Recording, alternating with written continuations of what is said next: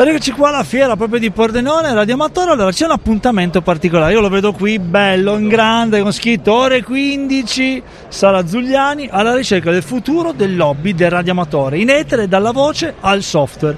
è proprio Andrea, insomma, Andrea Borgnino che ci abbiamo qui e quindi di cosa, non spoiler, eh, non fare spoiler che a me non piacciono gli spoiler, però un qualcosa, un accenno di cosa parlerai, cosa tratterai? Parlerò del futuro di questo hobby, che è un hobby antico, nasce con Marconi in fondo, nel senso il primo radioamatore è stato lui, è un hobby dato per defunto come la radio mille volte perché sono arrivati i telefonini doveva morire il radioamatore, è arrivata internet doveva morire il radioamatore. È arrivata Clubhouse doveva morire sì, la radio. Sì, sì, e invece in verità continua, magari siamo un po' meno, molto attivi eh, e parlerò di quello, farò vedere un po' di numeri, farò vedere come il radioamatore continua a sperimentare, cioè continua a giocare con le nuove tecnologie,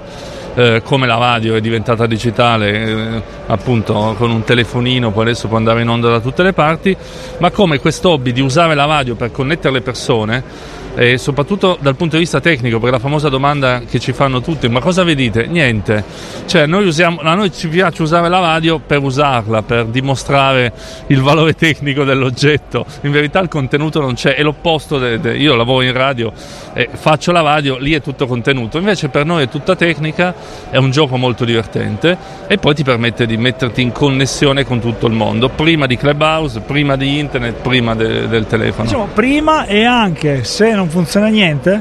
basta veramente poco e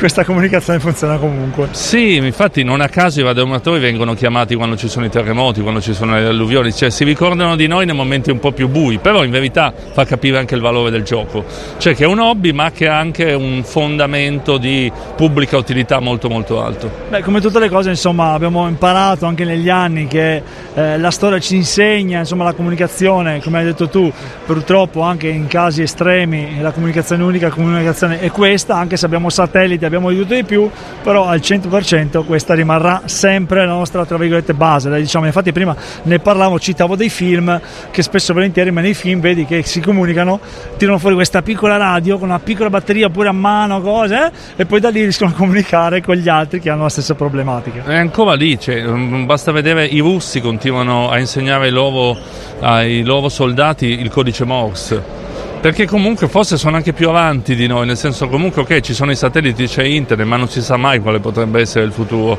E quindi di sicuro questa nostra passione tecnologica è uno strumento che può essere utilizzato. E oggi racconterò un po' quello che potrebbe essere un futuro possibile. Quindi se avete intenzione, siete qui proprio sabato, proprio oggi, ore 15, Sala Zugliani, insomma Andrea vi aspetterà, vi racconterà, farà il cantastorie di una grande storia. Sì, ci proverò almeno. Grazie. Grazie mille, poi rimanete con noi, insomma, intanto qui Radio.0, Igor da Milano, linea regia.